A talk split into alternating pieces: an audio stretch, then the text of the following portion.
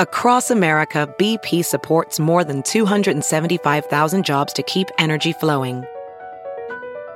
Jobs like building grid scale solar energy in Ohio and producing gas with fewer operational emissions in Texas. It's and, not or. See what doing both means for energy nationwide at bp.com slash investing in America. Every night before you go to bed, the last thing you see is your bedroom. And it's the first thing you see in the morning. And so when we can focus on this space, it has a shift that affects every other area of our home.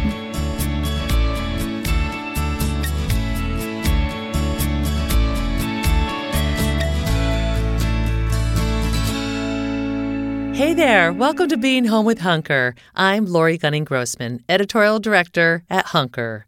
New year, fresh home, welcome to 2023. If you're like me, you enjoy creating a list at the top of every year with things you want to accomplish or experience or create. Something related to my home is always on my list. For instance, last year, I was finally able to zhuzh up my backyard, which was long overdue. This year, I'm concentrating on something specific within my home. It's an idea that surfaced in a few different conversations I had on this podcast, and I can't stop thinking about it.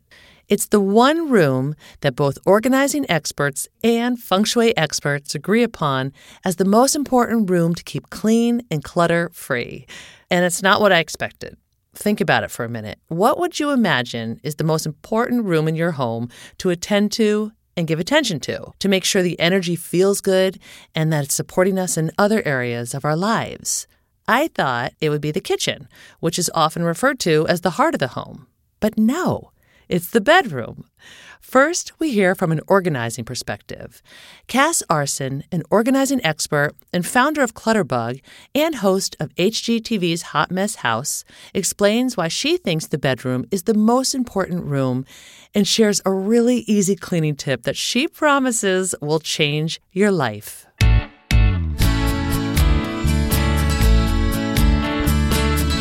If you're listening to this Mm-hmm. and you have no idea where to start, you're like, I want to focus somewhere. Yeah. Start in the bedroom. Okay. Specifically, start in your closet because this is the most empowering thing that you can do. And it will have the biggest shift on your mindset and your self respect and your self love. And once you've done this, every morning is easier. Mm. Every night before you go to bed, the last thing you see is your bedroom. And it's the first thing you see in the morning. And so when we can focus on this space, it has a shift that affects every other area of our home. Mm. You know, it's so interesting you're saying that because I was talking to someone, maybe it was a feng shui expert, and they were saying that often our bedrooms get the least of our attention. It's like the last place, whether we judge it or organize it, because we're thinking about the kitchen or we're thinking about other places. And this feng shui person also said it is the most important place of the home, as you're saying, but we often don't think that. We really don't. So I love that you're tying all of this together as well as like someone just saying like the energy of the home, like with feng shui.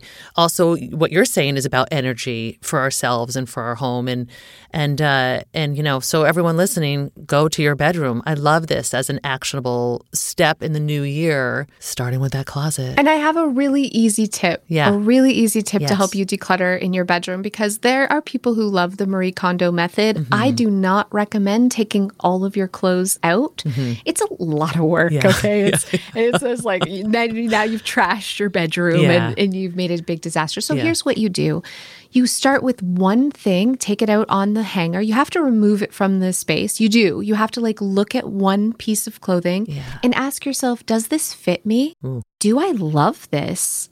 Would I buy this again? Mm. And if the answer is no, it goes. If the answer is yes, we put it back in the closet, but we turn the hanger backwards. Oh.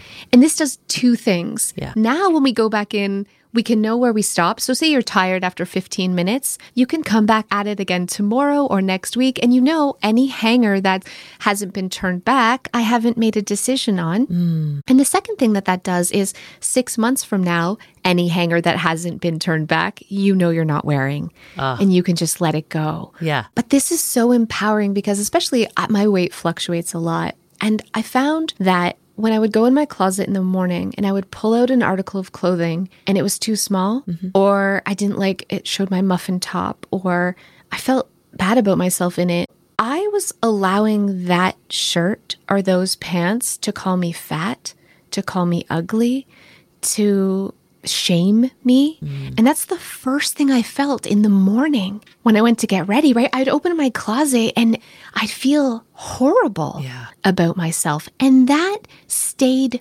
with me all day. Wow, yeah. Whether I realized it or not, this is a subconscious thing. Clothing in your closet that doesn't make you feel good is toxic. Yeah. And if you can remove that, you don't even have to necessarily get rid of it. If you're like, I want to lose weight again, vacuum seal it and stick it under your bed or in storage, but it cannot stay in your closet I love this. because you deserve better. Yeah. And every morning that you wake up and you're not bombarded by clothing that makes you feel like crap, it means you can find clothes that make you feel great. Yeah. It's easy to find that same feeling of, ah, good, positivity, self love. It lasts with you all day long. And I promise you, it changes your life. This small thing that you can do changes your life. And then we hear from feng shui expert Kate McKinnon on why she believes we should pay extra attention to our bedrooms and then share some feng shui tips on how to set up the space for optimal support and good energy. You know, feng shui ultimately is about health. So we say mm. without health, you have nothing. And so how energy enters your space is important. And we say bedroom is probably the most important room because it is the place of rest and restoration, mm. right? And I always say it's where you go and you get restored so you can go get ready and go back out into the world, right? Like Right. I I think of our homes as an oasis, a sacred space where we come and we can get recharged. So yeah, the bedroom is very, very important. Again, going back to the basic principles of feng shui, you know, balance and flow. The principles that I'm talking about are creating balance and balance in that, like you say, you know, the position of the bed, people talk about it, it is very important. And there's a fundamental principle that we use in feng shui for a lot of things. It's called the command position. Hmm. So ultimately, the idea, and again, it comes back to protection and safety. You know, from 5,000 years ago, it's like wanting to see your enemies coming. You don't want to have them coming behind you, want it, right?